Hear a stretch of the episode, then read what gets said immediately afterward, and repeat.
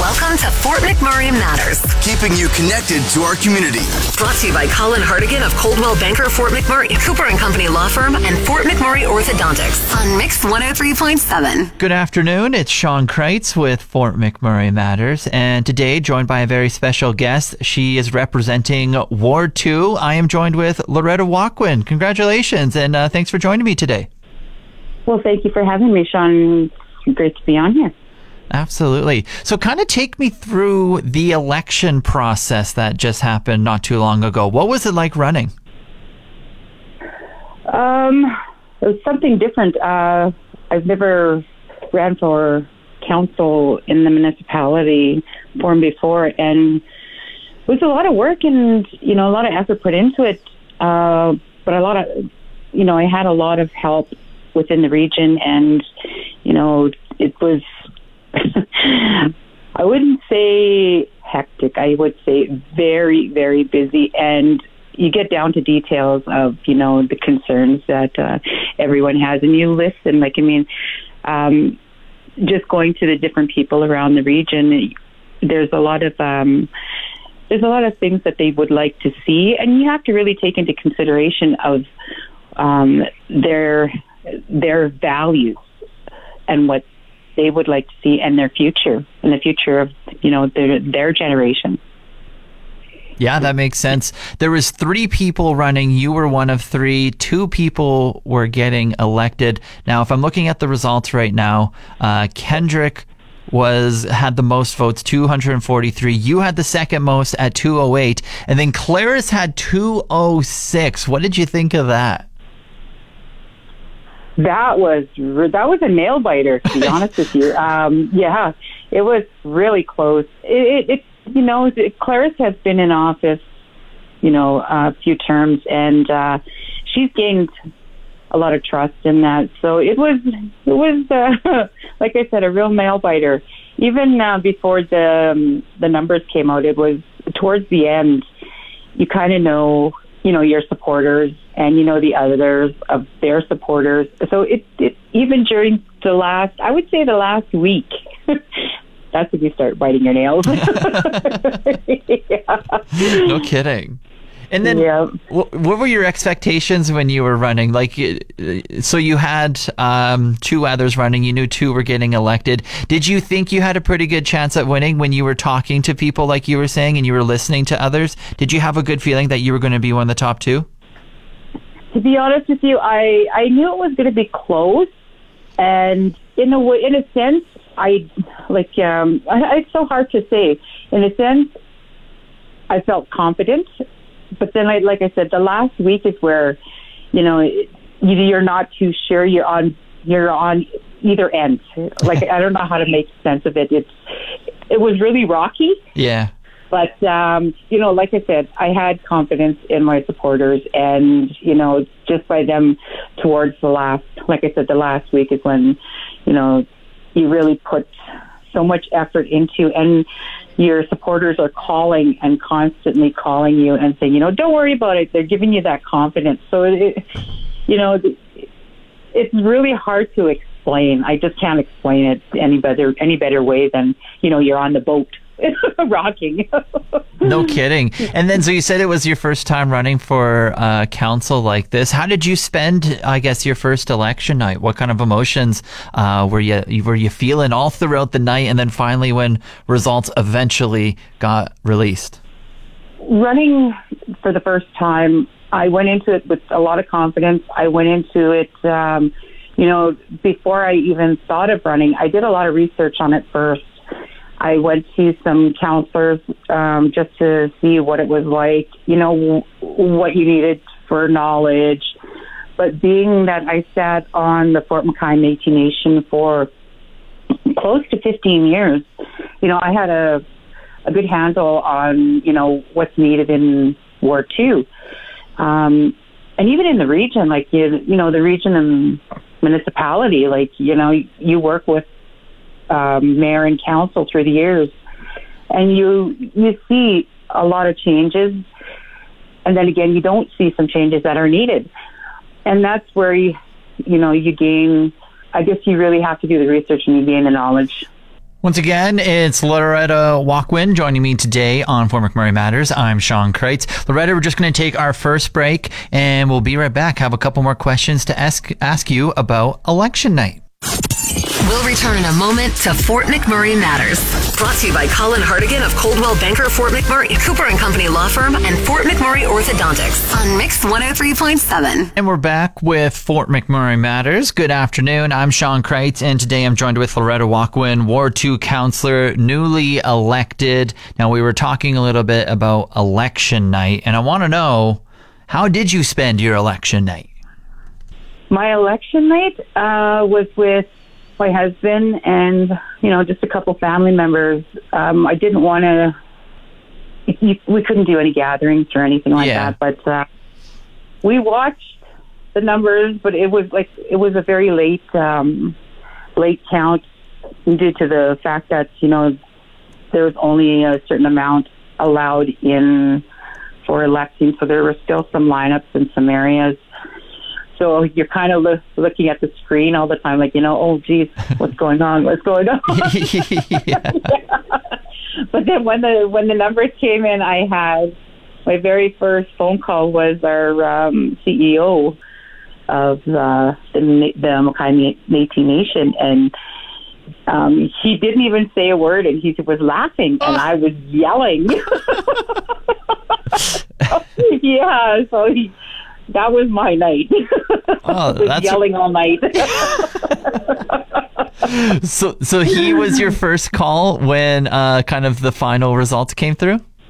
Yes, it was the CEO of the nation, McKay Métis Nation. Uh, yeah, his name is Edison Lee Johnson, and uh, he's the one that um, had a good talk with me on running. And uh, the president, of course, uh, Ron Quintal, kind of spoke with me, and you know, I talked to him about it. And because I sit on the board with them, I had to see where I would sit if I did run. Oh, yeah. So yeah, uh, yeah. So he was the first one, and he didn't he didn't say congratulations or nothing. He was laughing because he said, "You know, I'm not even going to congratulate you because I know you have this." Oh, that's and then he called, and he was laughing, and I was yelling. Yeah. yeah, so that, that was something else, and we're always going to cherish that moment. Uh, what, what, what are your thoughts on uh, the new council that you have now? Since there are like a lot of new faces around, you being one of them. I really don't know because, you know, I never, like I said, I'm new on the council, so are the others. You know, we're getting to know each other and um, we're getting to know where we sit on um, on council. Like I'm on Ward two, both Kendrick and I, so we're getting familiar of, you know, what I guess you know working together on what's needed, the growth, and you know uh, what's expected of us. And so yeah, it's it's different. mhm What are you looking forward to now that you're on council uh, officially? What are some things that you're really looking forward to? The changes, uh, the growth and the development. I am really pushing, and so is Kendrick. Like I said, for Ward Two, we're really pushing for what uh, we'd like to see in in our region.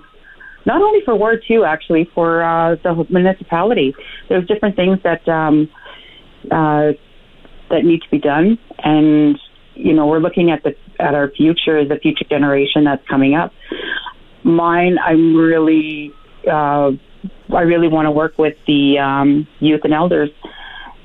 Like I said, youth is the generation that's coming, and they're our future. The elders are what's here now, and they went through, you know, history, and you know, everything that went they went through in this region, so they can really inspire our youth and teach whether it's culture, whether it's the history, whether it's the development, and that's what I'm going to bring together.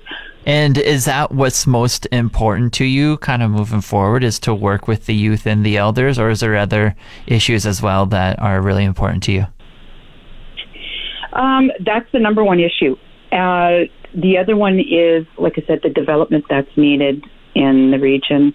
There's a lot of safety issues that need to be be um, brought forward and taken care of immediately. So that's uh, number that's priority as well.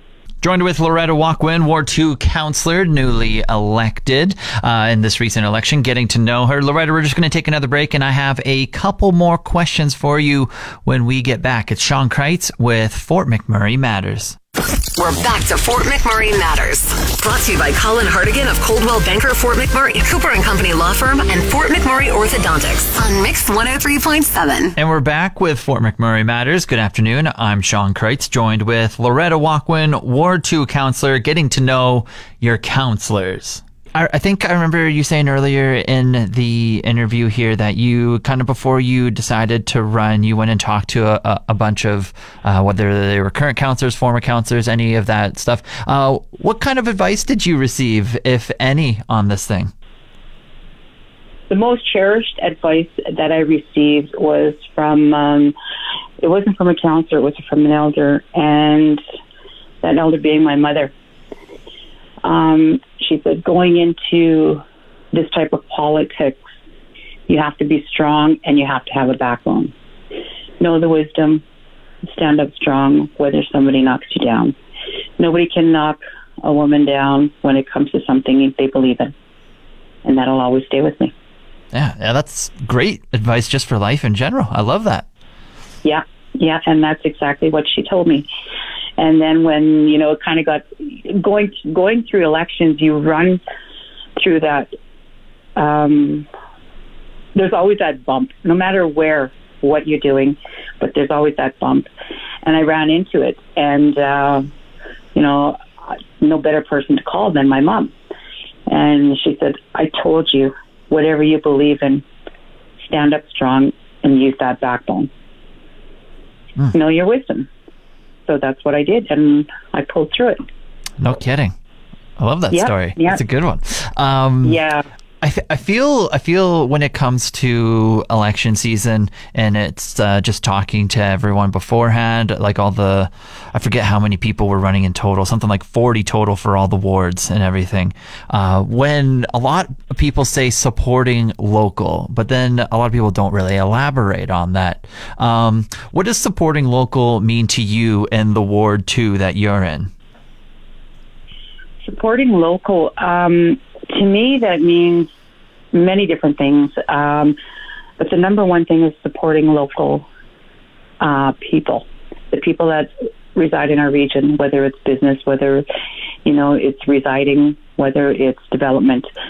Um, there's a lot of business that's been hurt through this pandemic, so you know you try to focus on that of um, supporting local businesses. Um, the people that reside here. Um, a lot of people have been hurt, you know, because of the employment rate. Well, you try to support that, and you, when employment arises, then you you try to get those people in there. Um, being that you know in the position that I was the past um, almost 15 years, um, I was in the social development department, and you know you try to get people out there employed you try to help them any way you can. So you have a different perspective of helping local, and that's one of them, whether it's residing, whether it's employment, whether it's development, contractors. Um, you know, some contractors have been hit because of the pandemic. Um, you you try if there's development happening, you try to get those local contractors in. There's so many different ways of looking at it, but you try to stay within the region.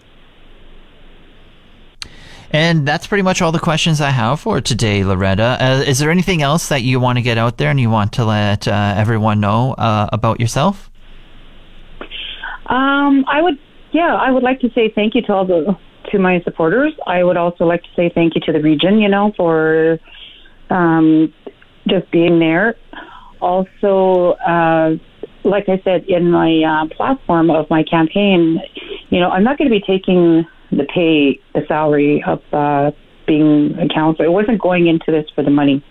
It was going into this to bring forward our youth, our generation that's coming up. Really need to be informed. You know, really need to be brought into this region, knowing that they're going to have a future. So that's why I said that I am going to be bringing the elders and the youth together, knowing that my mom was there for me, and that's a big comfort knowing that she is still here with me. She's 70 years old, and uh, she brings a lot of wisdom to our family. So um, I would like to bring that to our youth, knowing that there's still culture, knowing that there's still a place that they can call home. Loretta Waquan, councillor for Ward 2. Uh, it was an absolute pleasure to chat with you today, and I hope we get to chat again for the next couple of years here. Congratulations, and uh, good luck with everything moving forward. Thank you very much.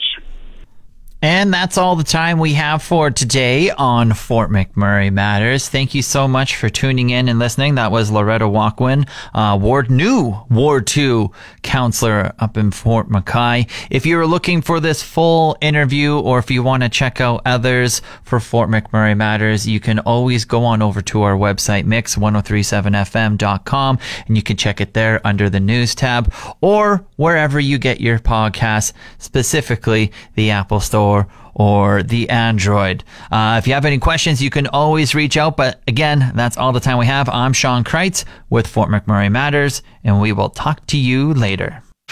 That's the end of another edition of Fort McMurray Matters. Want a copy of this episode or any past episode? Download the podcast at mix1037fm.com. Brought to you by Colin Hartigan of Coldwell Banker Fort McMurray, Cooper and Company Law Firm, and Fort McMurray Orthodontics on Mix 103.7.